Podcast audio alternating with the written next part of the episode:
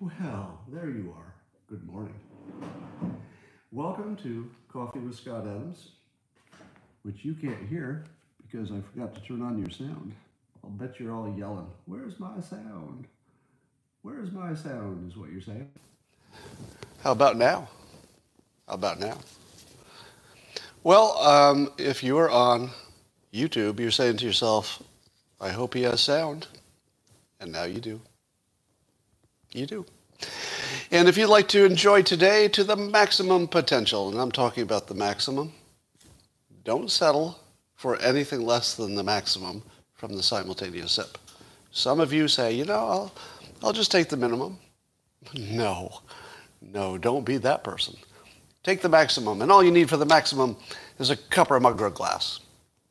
Or a tankard, chalice, or stein, a canteen, jug, or flask, a vessel of any kind. Fill it with your favorite liquid. I like coffee. And join me now for the unparalleled pleasure, of the dopamine hit of the day, the thing that makes everything better except the Arizona audit. It's called the simultaneous sip, and watch it go to work right now. Go. Mmm. I feel data improving everywhere. Well, let's look at our stories, shall we? Look at our stories today. You know, some days you wake up, if you do this, what I do with these live streams, and you look at the news and you say to yourself, oh God, what am I going to do with this news? This news is not naturally interesting. But some days, the news is naturally interesting. Today is one of those days. But first, an update on my cat, the most important story in the world. Boo the cat had surgery yesterday to remove a polyp from her ear area that was causing her all kinds of problems. And it looks like the sur- surgery was a success. She's recovering. I hope to get her back today, but I'll, I'll let you know. Uh, so that's the most important story of the day.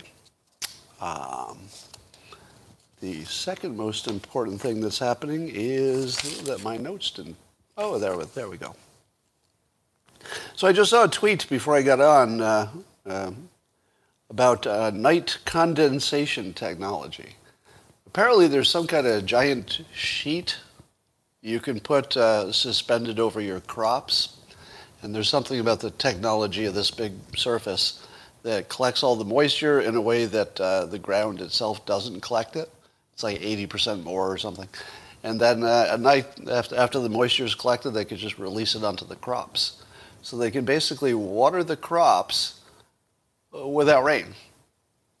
Now, I don't know how stable this big sheet-like looking thing is. It looks like the wind would blow it all to hell. But it does tell us that there's some kind of technology there that might have some, some promise. Maybe, maybe not that exact one. But we might be able to water crops without water, or at least without rain and without groundwater. That's pretty cool. Rasmussen uh, had a poll and asked uh, about the $4.6 billion proposed to pay for the Afghan refugees to resettle in the United States.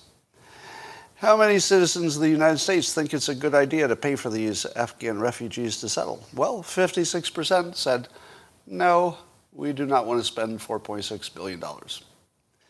32% said yes.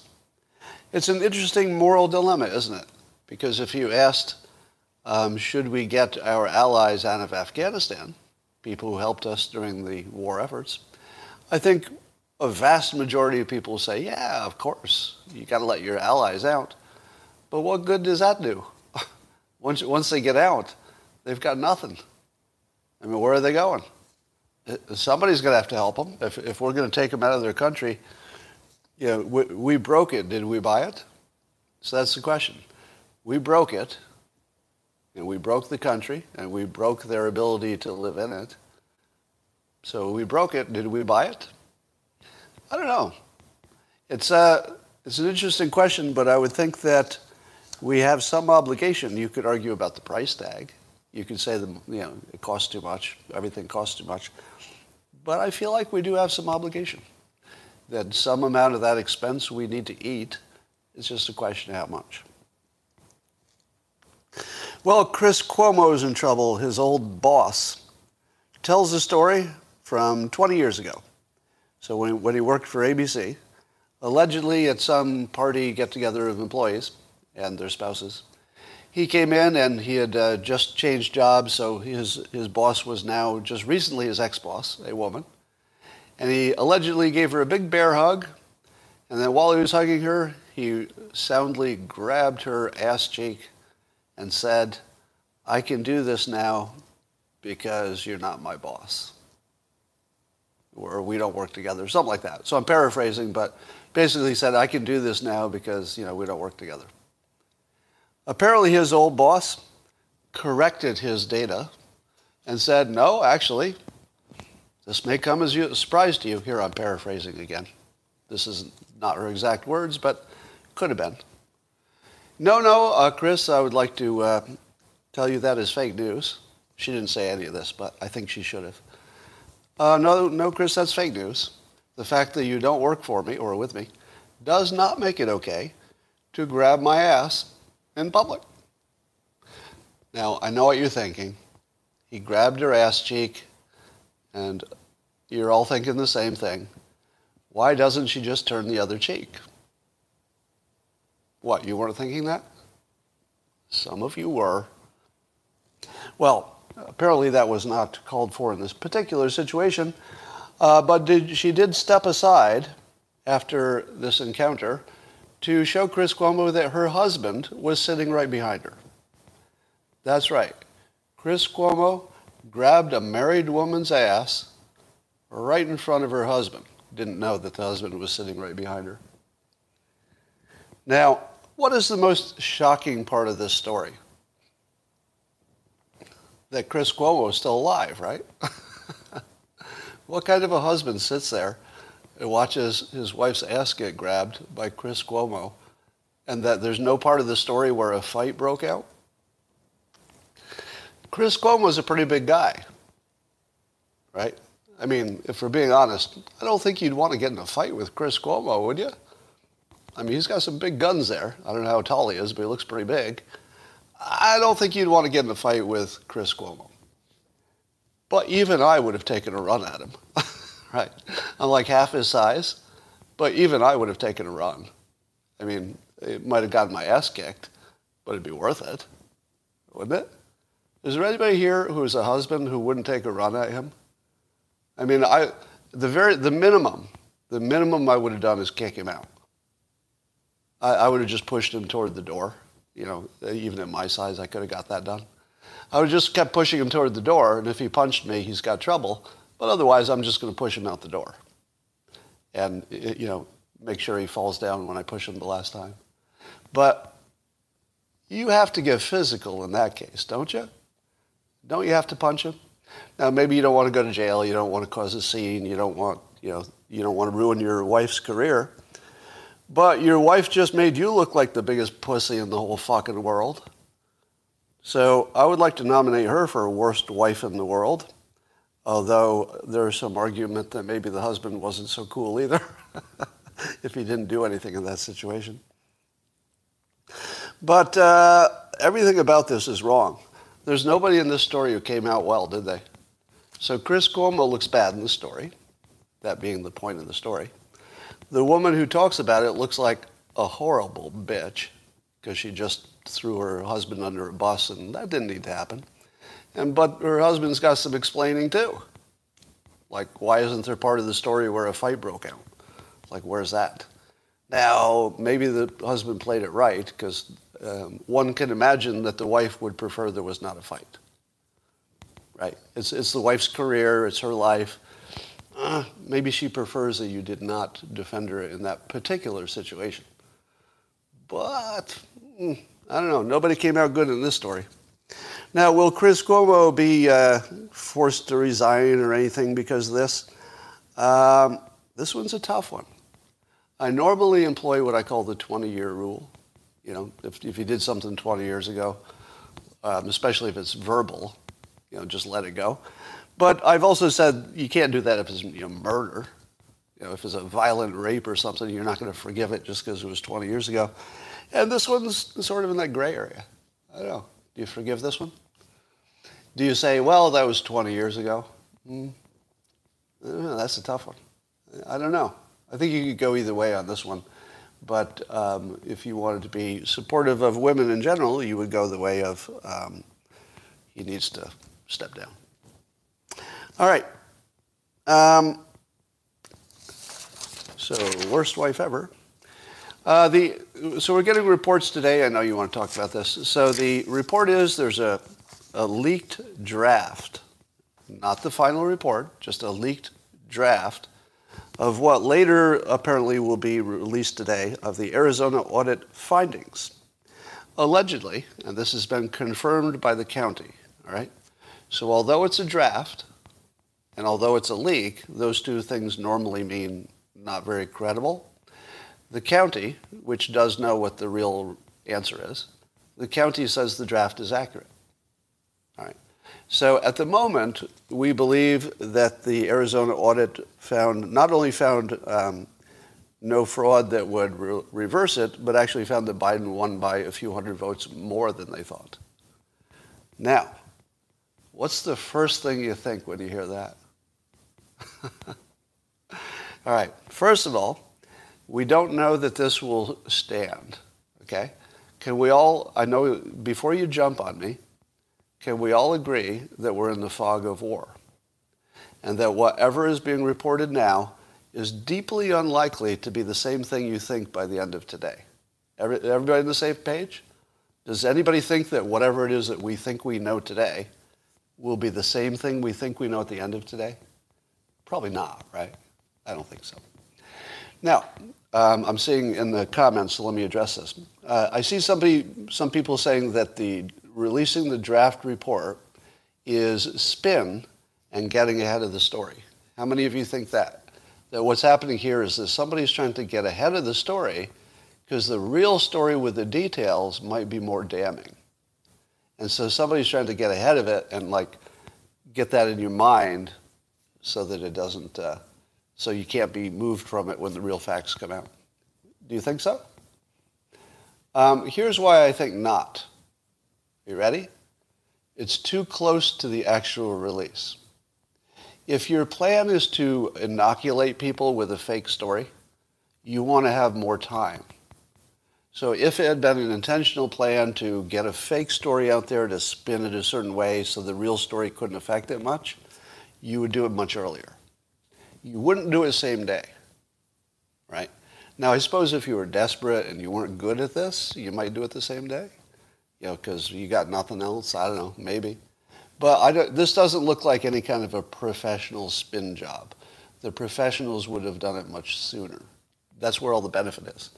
It's the soonness that gives it the power because it, it sinks in, right? But if you just heard, hey, there's something about the Arizona audit, and then a few hours later you got the correction, I don't know if it ever sunk in. So it doesn't look like a professional um, propaganda job. Could be an unprofessional one. I mean, it could be somebody who's taking a whack at it and don't, they don't know how to do it very well. Maybe. But I'm going to say that's, that's not what's happening. Um, now, my prediction was that the audit would not turn up uh, irregularities, and it wasn't based on me knowing anything about the election. It was based on the fact that it would have leaked much sooner. If they had found the goods, it would have leaked much sooner. So, uh, I alone among my audience predicted, maybe there's somebody else here, but I think I alone predicted that whether or not there is fraud, that's a separate question, that the audit wouldn't find it. Two reasons they won't find it. They're not looking in the right place. and uh, if they'd found something, we would have heard it through a leak. You can't keep that a secret. Nobody could keep that a secret. There isn't a chance in the world that if they had the goods, we would not have known about it a month ago. Just no chance. Statistically, there's some chance, but you know, very, very low. All right. So, could I still be wrong? Everybody listen to this next part because you're going to swear I didn't say this. Okay? Every, listen carefully to this next part. I could totally be wrong. If you can't say that about everything that you believe statistically to be likely, you're not really thinking. You're, you're just punditing. So if you're thinking, then you say, yeah, I could be totally wrong about this. By the end of today, everything I believe to be true could be reversed. And I wouldn't be that surprised. But I'm, I'm giving you my prediction based on a specific criteria, which is it would have leaked if they had the goods. Now, here's the question. There are two ways to rig an election, broadly speaking, right? Two ways. One would be to put in fake votes, which seems to me hard and also likely to be caught. So one way to do it, put in fake votes, but it's kind of hard. Well, maybe it's not hard to put them in, but the odds of getting away with it, uh, not so good, because you can find fake votes. The second way to do it is to throw away votes that are real votes, but you throw away just the ones that will change the election the way you want. How do you detect thrown away votes? Does an audit find a vote that, that, that they didn't get? How, how do you count the vote that isn't there? Did that, was there somebody in charge of uh, missing votes? So, okay, here's a missing vote. That's one. Here's a. How do you count missing votes? You can't count what isn't there, right? And you know, presumably they would have been thrown away long before they reached the polling place. They would have been picked up and thrown away by operatives, uh, the post office, whatever. Right? It would have been done by by areas where you knew there were a lot of Trump voters, for example. Now, did the Arizona audit um, also do polling to find out if people who thought they voted really did? I don't know. I, I understand that somebody was doing that kind of work, some kind of was doing that kind of polling. But I don't know if that's the subject of whatever this draft report is. So here's what I would expect further by the end of today. I would expect that the audit didn't find anything, but, big but, here's a big but, and I'm not talking about the one that Chris Cuomo grabbed. No, it's a big but, but not that one. Actually, I don't know how big her butt was, but sounds funny, so I said it. I don't regret it. Um, the big but is I believe that by the end of today, we will have an argument that the Arizona audit couldn't look at the things it needed to look at. For example, it couldn't get into the software and hardware. It couldn't determine that there was a chain of custody in some cases, and it couldn't determine if any votes had been discarded. So I think that it's going to be a report that says the things we can check looked good, the things that we can't check, we don't know. So I think your two movies will be intact at the end of today. two movies. One that says the Arizona audit found no fraud and it's done, and the other, they found lots of ways there could have been fraud, but they didn't know how to check it. Now, here's my next question. And this one's fun. This one's really fun to me. See if you think this is fun. The auditors, these uh, uh, ninja, what are they called?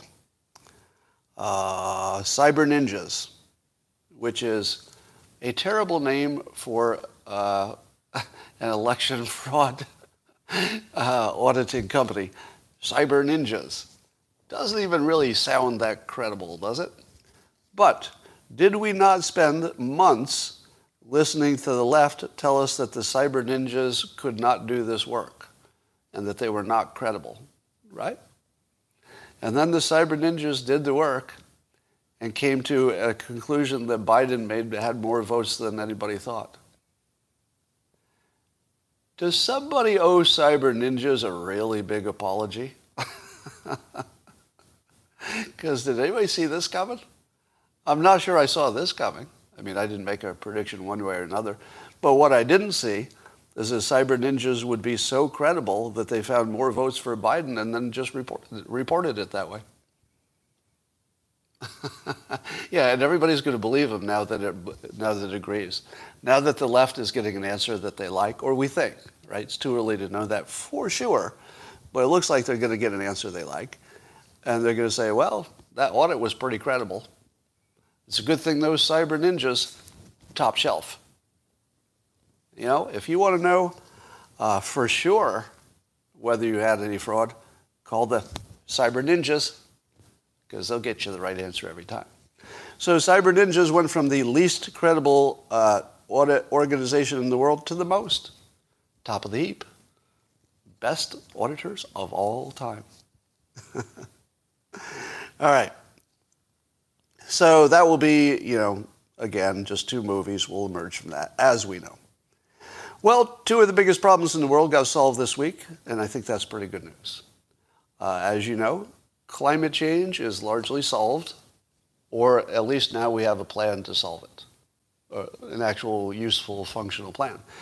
Because, uh, as you know, Jennifer Granholm, the uh, Secretary of Energy, said for the Biden administration, they love nuclear energy and it's a, a necessary solution to the climate.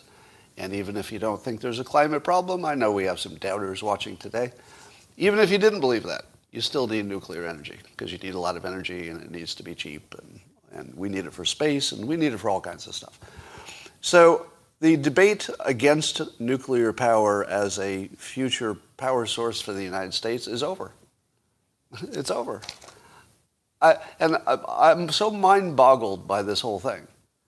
We, I've never seen an argument that got settled. Have you?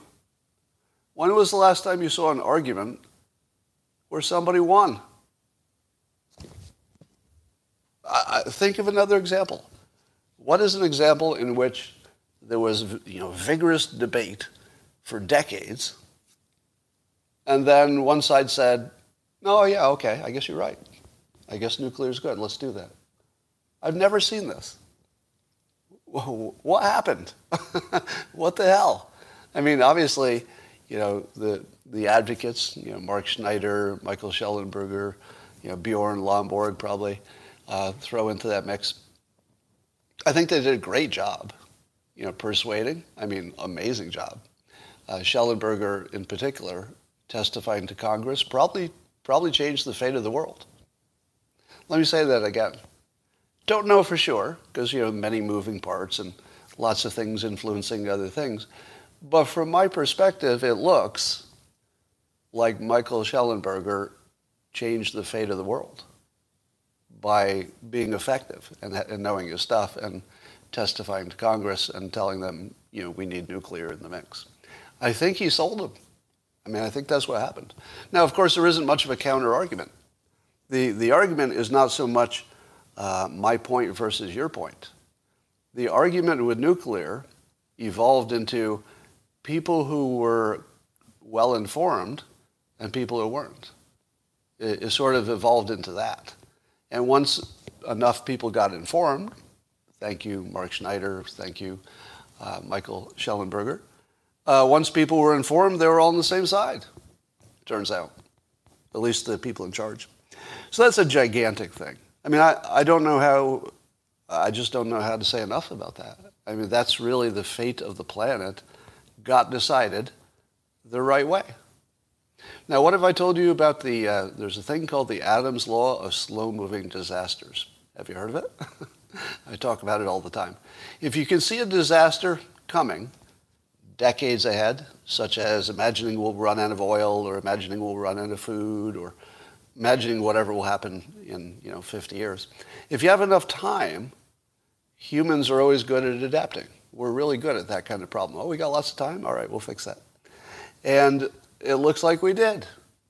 I mean, there's a ton of work that would have to do, be done to develop, you know, the new models of nuclear and to build the existing ones, et cetera. But we have a plan and the plan is well within the, the doable you know, channel of humankind. Can humankind pull this off? Make enough nuclear reactors to you know, really get on top of climate change in the long run? I think so. Yeah. I mean, that doesn't mean we will, but do we have that capability? Yeah. Yeah, turns out we do. So we actually have a plan that looks like it could solve climate change. and that's like this week. As of this week, we solved climate change going forward. The second uh, big thing is the, uh, the pandemic got solved. I don't know if you saw this story. A lot of you think that um, we don't have a solution to the pandemic, even with vaccinations. But uh, no, the pandemic got solved uh, this week. Um, I solved it because I had some spare time. Uh, I know you would have done it but maybe your schedule was a little busier than mine. And I looked around and I said, well, I've got some time. What would be the thing to do? Solve, solve the pandemic. So I did it. Now, I, I just released a video uh, that was on the locals platform only until a few minutes ago. So I just I released it from its uh, its its uh, captive wrapper, um, so you can all see it now. It's on Twitter, and in this video I explain my plan for solving the pandemic. Now you have to see the video to see the visual because it's more persuasive with the visual, but it goes like this. Say you're in a room with good ventilation. What are the odds of getting COVID? Masks or no masks? Well, if the ventilation is good enough, it would be almost equivalent to being outdoors, right? That's what good ventilation is. It's, you know, at least gets you closer to what outdoors would be like. But lots of places are not well ventilated. So let's talk about ventilation separately. Everything I say after this, um, everything I say, sorry, I just got some news that was complicated. Everything I say after this, uh, well, I don't know what the beginning of that sentence was anymore, so let me start a new sentence. One that I can finish with a point. Okay? Um, so, in a room that uh, doesn't have good ventilation, there are lots of those, right? A normal room, all right? A normal room in a house, I would say, it doesn't have great ventilation, it just has good enough. But it might not be good enough for the coronavirus. It might be good enough for you know, heating and cooling and keeping you alive, but maybe not good enough for the coronavirus. So, what I'm going to talk about next has nothing to do with ventilation. Ventilation, the purpose of it is to move your virus from inside the house to outside the house. I am not talking about that. Everything I say next has nothing to do with ventilation. But your brain is going to say, he's talking about ventilation. Let me add a point about ventilation. You know, I, I see your point, Scott, but have you considered ventilation? Corey, stop texting me during my live stream. Um, so, uh, in a moment, I'm going to flip out because in the comments, somebody's going to say, and they won't be kidding, but you know what would be even better than what you're talking about, Scott? Have you considered ventilation? And then I'm going to read that comment and I'm going to say, well, I don't know what I'll say. I'll probably flip out. No, I will flip out, Zachary. I'm going to flip out. Because there's one thing you need to hear clearly. Nothing I say next is about fucking ventilation. Okay. No ventilation. Here's the idea turn on a fan, move the air around. You're done. That's it. Just put fans, just regular fans, in any room that you've got a problem that you think doesn't have good ventilation by itself, can't open a window, can't open a door, whatever, just put fans in there. Here's the idea. Number one, fans will disperse your plume faster, actually really fast. So the big, the big uh, problem with infection is if you get a big enough viral load. If you're in a room with somebody who has COVID and uh, they're on one side of the room and you're huddled in the corner on the other side, like this, what are the chances that you will get COVID if the person who has the COVID is on the other side of the room, even poorly ventilated? Even poorly ventilated. What are the odds? Well, not that high. Because the person standing right in front of the person talking, well, they've got a problem because of the plume. You know, that, the, the cloud of virus and, and water molecules coming out of a person's mouth. If you could get rid of all the plumes how often would people get infected in a room with people who have COVID? No plumes. Well, here's my hypothesis that 80% of the spread is from plumes. Because we know that we don't get it from surfaces. Surfaces, you know, basically kill the virus apparently, because we're not that worried about surfaces anymore. Right? We were worried about surfaces before, but surfaces seem to, you know, be a problem. Um, so the fan does several things. Number one, it immediately disperses the plume. So does it reduce 80% of what would get somebody infected? Because they need a certain viral load for the infection to really uh, to, to take root, but also to get them very sick. So if all it did was remove the option that people get very sick, because the viral load they get is a small one instead of a big one, that's gigantic? But I think it would actually prevent them from getting it. Now, the second thing that the airflow does, uh, if the air is enough that you can feel it, right, is it, uh, by reducing the plume, it increases the evaporation. Now, um, uh, Anatoly, who you should follow on Twitter, uh, gave us some stats and some science that shows that that's the fact, that moving air will uh, reduce a plume and make it evaporate faster. Now, if it evaporates faster, what happens to the virus that is carried by the water molecules? The water molecule disappears, the virus falls to the ground. So it's the water molecule that protects the virus to get into you. If you get rid of the water molecules that protect it, the virus is less effective. It drops to the ground. So you've got one thing that gets rid of the plume, so it gets rid of the viral load almost immediately. So that's probably 80% of the problem. Then you have the virus itself, less of it, because the air is moving it around and now it's evaporating faster. And then a third thing, again, this is hypothetical. All, any of this would have to be verified, obviously. But if you're moving the air faster, is the air bouncing against surfaces more often? I think the answer is yes.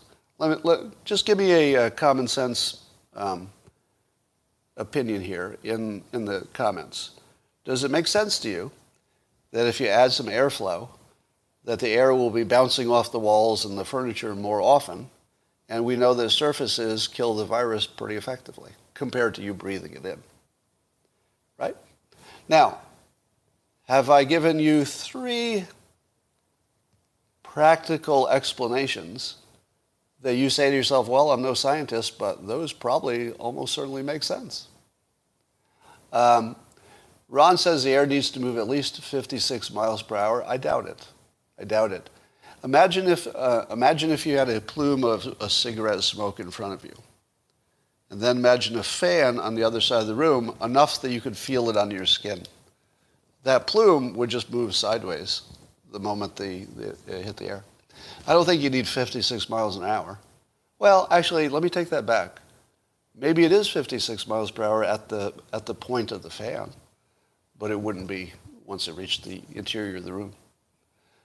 Um, I hear you say dehumidifiers, and uh, I think a fan is just a, an easier, quicker solution.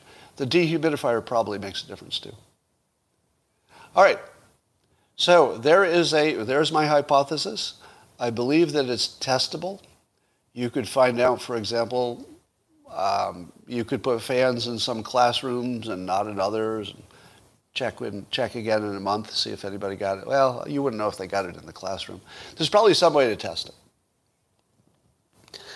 But I would like to submit that the uh, pandemic is over, and if you've got a fan in the room, you should be able to take off your mask. Yeah? Are you interested now? A little bit of science, if it could tell us that the fans do make a difference, could it be the difference between taking off your mask in a public place or not? Let's say a classroom. Could you take the masks off if the fan idea pans out? Maybe. It'd be a good trade-off. Because it, uh, if I told you about the fake because, a fake because is giving somebody a reason when they really want to do the thing that you want them to do. They want to do it too, but they need a reason that sounds good to other people. So instead of saying, hey, take the mask off, do you think you can sell that to people who are pro-mask? Do you think you will ever sell to the pro-mask crowd, hey, let's just take them off? No, no, that's unsellable. That is unpersuadable. Here's what isn't. Do you know if you had fans, they would be as effective as masks, so you can take the masks off? Yeah? How'd that feel? It felt like a reason, didn't it? but it's a fake because. Because even if the fans do work, the masks would still work a little bit more, if they work at all, right? So if you were concerned, you'd still say, well, how about both? But in terms of persuasion, and both would make sense maybe logically if you didn't know the real risk and you were concerned. But it gives you a fake because. Politicians need to say, I'll get rid of the masks because, either because of vaccinations, because of other mitigation, because of this. You got to have a because. If they can't add the because, they can't get away with it. And maybe the fans would be the because. Because can you tell me, because, can anybody here tell me that wearing a mask would be more or less effective than just increasing the airflow in the room? You can't, can you? Because you don't really know how effective the masks are, but they're not like 100%. Whatever effectiveness masks have is probably sub 20%. Still worth doing if that's real. I mean, if they really reduced by 20%, you would certainly use them in some situations. But uh, could you tell me that a fan wouldn't reduce it by 20% as well? No, you can't, because we don't know. But logically, I mean, if you just looked at the reasons it should, I don't know. Kind of looks like they'd be equivalent, somewhere in that sub 20% range, maybe. I would think fans could have a, a higher potential, though, actually. All right, so that's the good news. I talked about that way too much. I think you'd agree. I should be talking about my cat, Boo, more. Well, uh, John Stossel, you all know John Stossel. He's suing Facebook over censoring him for some uh, stuff he, some content he had on uh, climate change, in which his content was not unscientific, meaning that he did not say something that scientists would disagree with. He did frame it in ways that would make, maybe make you a little more skeptical about some elements of the claims of climate change, but he did not report a inaccurate fact, nor, nor is he accused. He's not even accused of having an inaccurate fact. The thing they accused him of is something that they imagined he said and then dinged him for it. so, so he got dinged for something they interpreted he said that he didn't say. So that's bad. Bjorn Lomborg, um, I mentioned him again. By the way, I'll, I'll be interviewing uh, Bjorn Lomborg um, for his uh, paperback version of his book, yeah, that, that's coming up in some weeks. And uh, I'll let you know when that comes up. So Facebook has some explaining to do. Now you notice that these, uh, the censoring seems to be unique to Facebook in these stories. Because I'm pretty sure that Twitter did not suppress either one of them. In fact, they're talking about it on Twitter. So um, remember, remember my rule if you can't say something good about something you criticize, you're probably not credible. You've got to be able to say something good about the things you criticize. So let me do that for Twitter. Twitter has taken a lot of heat for, you know, censorship and shadow banning allegedly, etc. Um, but in this case, uh, looks like Facebook got it totally wrong and Twitter got it totally right. It's worth, it's worth mentioning. Twitter got it totally right because they didn't ban any of this content. So give them credit for that. All right. There's a new story that uh, Biden's a tax cheat. of course.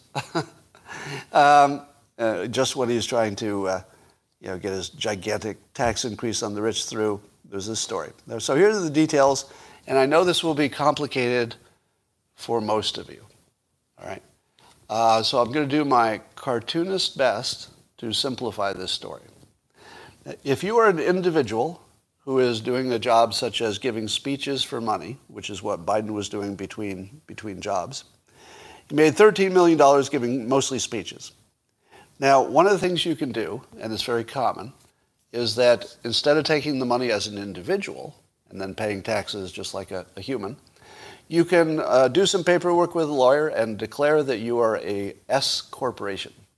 There are different kinds of corporations. The S Corp is typically for this purpose, where there's like one principal person who is the business. Now, in that case, you still have to determine, at least on paper, how much of the money that Biden would get, in this case, would be in the form of looking like a regular salary for being the CEO of his own S corporation, which is just him. So not only do you define yourself as a corporation, but then you give yourself the job of being the head of the corporation, which is all just you. So it's just Biden, but he's a corporation, but he's also a person who's in charge of the corporation. All right.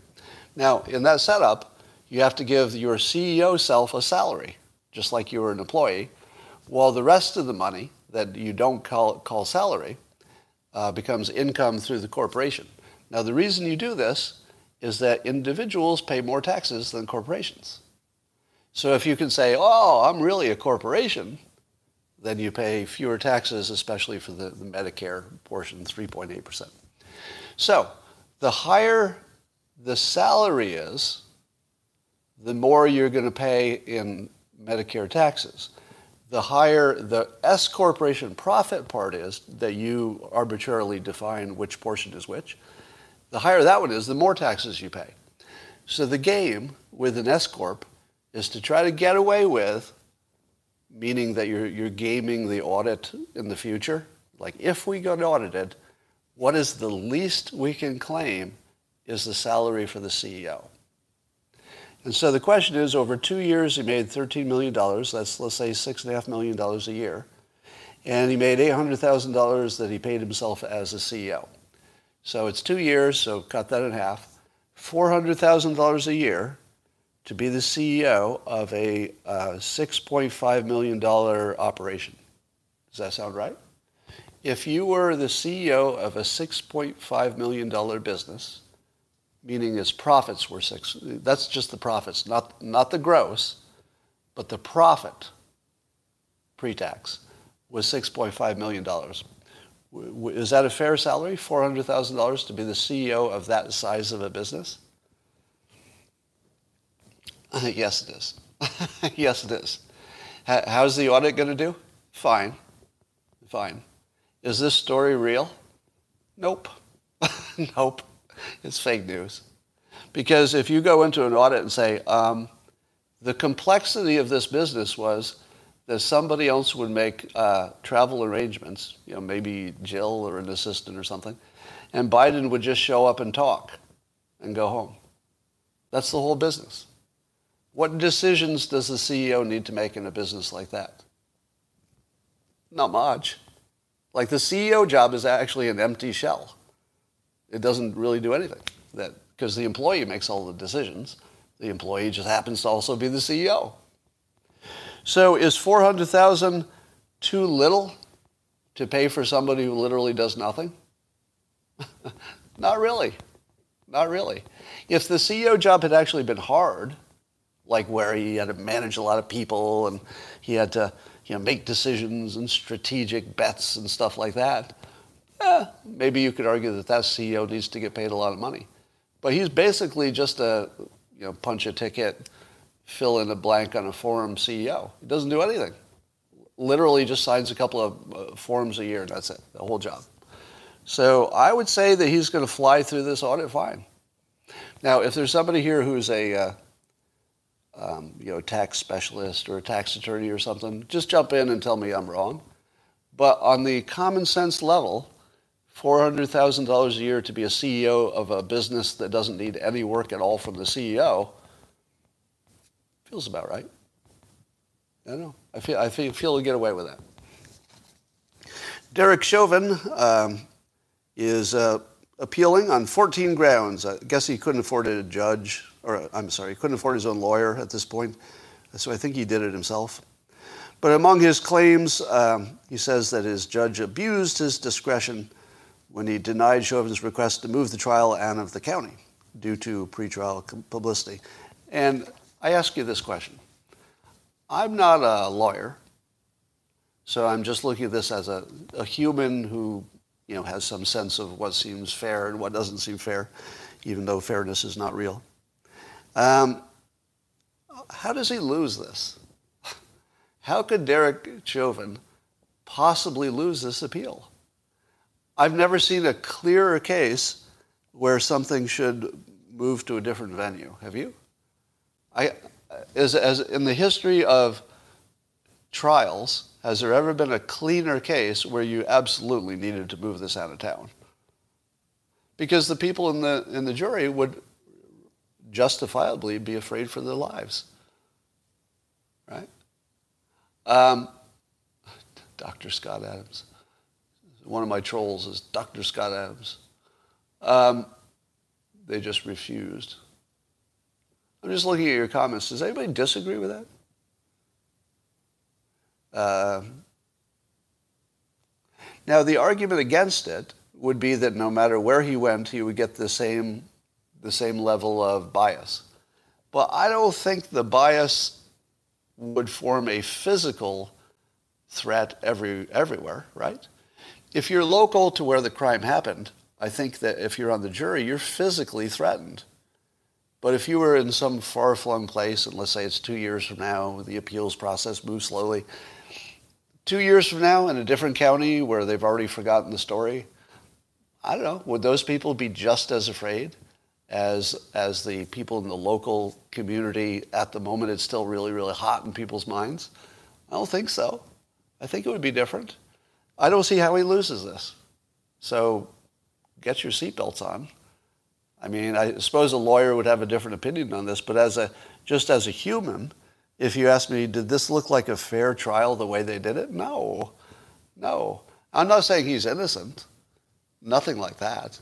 I'm not telling you he should go free. Nothing like that. I'm just saying there's no way that looks like a fair trial to a reasonable person looking at it. It doesn't.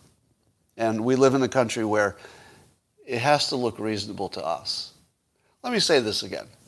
You know, the law has its own standards, right? And you have to satisfy the standards of the law. But the law has to look reasonable to us. It has to, because the whole system depends on that. Reasonable people have to look at it and say, well, I might not like it. I certainly wouldn't, certainly wouldn't like it if this law was aimed at me, but I can see why you did it. I mean, it makes sense. It's got to be reasonable to a reasonable person, and this clearly isn't. I mean, it's not even close to being reasonable. All right.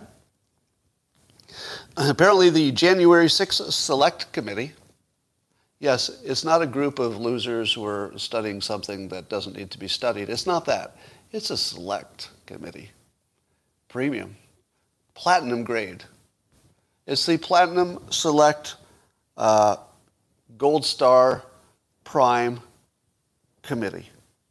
And let me tell you, with a name like that, you know that they got some good stuff coming. Anyway, they've subpoenaed their first witnesses. That includes Trump loyalists, as they're called, Mark Meadows, Dan Scavino, Steve Bannon, and Kash Patel. Um, I feel like this is the this is the uh, the balance to the, the Arizona audit. You know, the Arizona audit, the Republicans are expecting some red meat out of that. To get some red meat, and maybe they won't. Um, but I think likewise, the people who think this select committee is going to find the, you know, the, the, the coup fingerprints all over this and find out it's much worse than anybody thought. No, they're not going to find anything. I think it's just going to be a bunch of people doing what they thought made sense at the, at the time. That's all it's going to be. So everybody's going to be disappointed. I saw a very informative thread on what uh, mild COVID by uh, Michigan Noah, uh, Twitter user Michigan underscore Noah, N-O-A-H. And uh, you can look at my Twitter feed to find it. I retweeted it. And he talks about how we talk about the definition of mild cases of coronavirus or COVID. A mild case is defined as something that didn't put you in the hospital. But Turns out there are a lot of nasty cases of COVID that didn't result in hospitalization, but they're pretty nasty and they might have some long lasting effect. And so Noah makes the argument that we imagine that the virus is not as bad as it really is because we're misunderstanding mild and we're misunderstanding what it means to not be hospitalized. In our minds, not hospitalized means, well, it's like a sniffle, right? oh, okay, maybe it's, maybe it's like a, a normal flu. But that's all it is, right? If you hear mild, a mild case of COVID, you think sniffle, don't you? Or, or a little more than sniffle, but that's about all you think. Turns out that that category mild, if you use it in a medical context, it includes moderate. And when you look at both mild and moderate symptoms, some of them are nasty. It's shit you don't want. Here's some examples. Now, I would say none of these, none of this data is what I would call confirmed, but I'll just give it to you. In one study, two out of three uh, people who had COVID had at least one outpatient visit to a doctor, uh, visit one to six months after diagnosis. So two thirds of the people who had COVID, a month to, to six months, so this is long after you should have been better, um, two thirds of them had to visit a doctor for one thing or another. Now, the first question you must ask is, how many people visit a doctor within six months of adults? Because remember, most kids didn't have it, so you're not talking about the healthy people. We're talking about the older people. If you looked in the, let's say, over 40 crowd, where most of the COVID was, how many people over 40 have at least one outpatient visit to a doctor in six months? It's got to be at least two out of three. Isn't it exactly the same number as, as this? I don't know. but I guess I'm not as uh, scared by this because I don't know what the baseline is. But I feel like people over 40 get to the doctor once every six months. Feels like it. So at least two thirds of them. All right. Um, but another study said, uh, and of 233 survivors, so remember it's a smallish sample, found 40% were suffering from mental illness. Uh, three and a half years after, I think this was after normal um, normal flu. And uh, there's, you know, chronic fatigue syndrome suggested, et cetera. So the, the suggestion here by Noah is that the, uh, the long COVID and the possible side effects might be more than we think, and makes the case that even the regular flu has longer term implications than people realize, even the, just the regular flu. So if the regular flu has long term implications, and we seem to know that, for some people anyway, um, then COVID presumably would be worse because it attacks you worse. Well, the Pfizer booster looks like the CDC head has approved that for some high risk people. Ugh. That got really bad, didn't it? So the, the Pfizer has, so it's approved for a third one. But because there's enough risk that they don't want to give it to low risk people, say kids. They only want to give it to you if you're over, I don't know, 65. I'm not sure if you need a comorbidity or not. But that tells you it's sort of on the edge, doesn't it? You know, I thought we were dealing with cleaner uh, odds than this. You know, the odds of getting vaccinated versus the odds of not getting vaccinated, depending on what numbers you believe or you know, who you trust, should be a big difference right? Now, if the numbers are accurate. If, if people are making up the numbers, all bets are off. But in theory, the vaccination is like many times safer than not getting vaccinated. But when you get to the booster, it's like, well, if you're over 65, yeah. But if you're 64, mm, I don't know. If you're 64, might not be worth it. But it's worth it if you're 65 okay, I'm 64, right? So I don't know. To me, it feels like this is kind of marginal, depending on your age. Maybe if you're 80, it's not marginal. But if you're in your 60s, you're like, uh, I don't know, kind of marginal. Here's my next question. Why would you give uh, a third Pfizer booster to these people? Why wouldn't you give them one Moderna? Eh? Eh? Would you be better off or worse off with two Pfizer shots and then the booster being a Moderna? Or would you be better off with three Pfizers? Because if Pfizer has the problem, you get a triple Pfizer, triple the potential problem. But if you gave them two Pfizers and they were okay so far, and then you gave them a Moderna, do you get to the same level of um, protection, but have you, have you diversified your risk? I would love, I'd love to see a doctor or an expert give me an opinion on that. Because uh, it could be that it's just too hard to test it because it's two different companies and that, you know. It just may not be possible to test that. But in, in concept, in concept, given the unknowns, and there are lots of unknowns, given the unknowns, wouldn't it be safer to give them a Moderna as the booster? Yes or no? I don't know. It's just a sort of an interesting question. I don't know. Um, and that, ladies and gentlemen, concludes the best coffee with Scott Adams all day.